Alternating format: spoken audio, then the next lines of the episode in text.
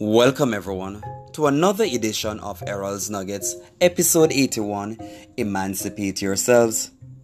Have you ever lie in your bed with depression, thinking, I am full of flaws, I hate myself, or even I am worthless? Self love is never an easy job. When we did something below expectation, we may sometimes fall into the anxiousness of not being good enough, judging ourselves harshly instead of appreciating ourselves for what we did. It is time to love ourselves. It was Marcus Garvey who said, Emancipate yourselves from mental slavery. None but ourselves can free our minds. These words were spoken many years ago but today there is a need to echo them to ourselves and to persons around us.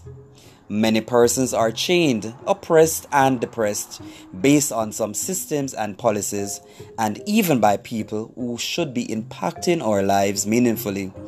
Many persons have stated that we are not free as a people.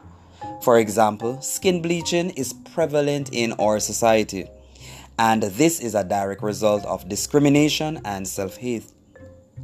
Marcus Garvey also postulated that the black skin is not a badge of shame, but rather a glorious symbol of national greatness. We need to love ourselves and strengthen those who are weak. Let us confront the hardships, inequality, chains, and bondages.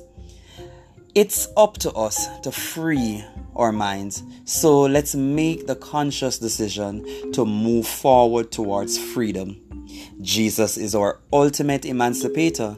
He is here to save us and set us free. Your identity is in Him. You are powerful and valuable to God's kingdom. I am Errol Campbell, and remember to free your mind, emancipate yourselves from mental slavery.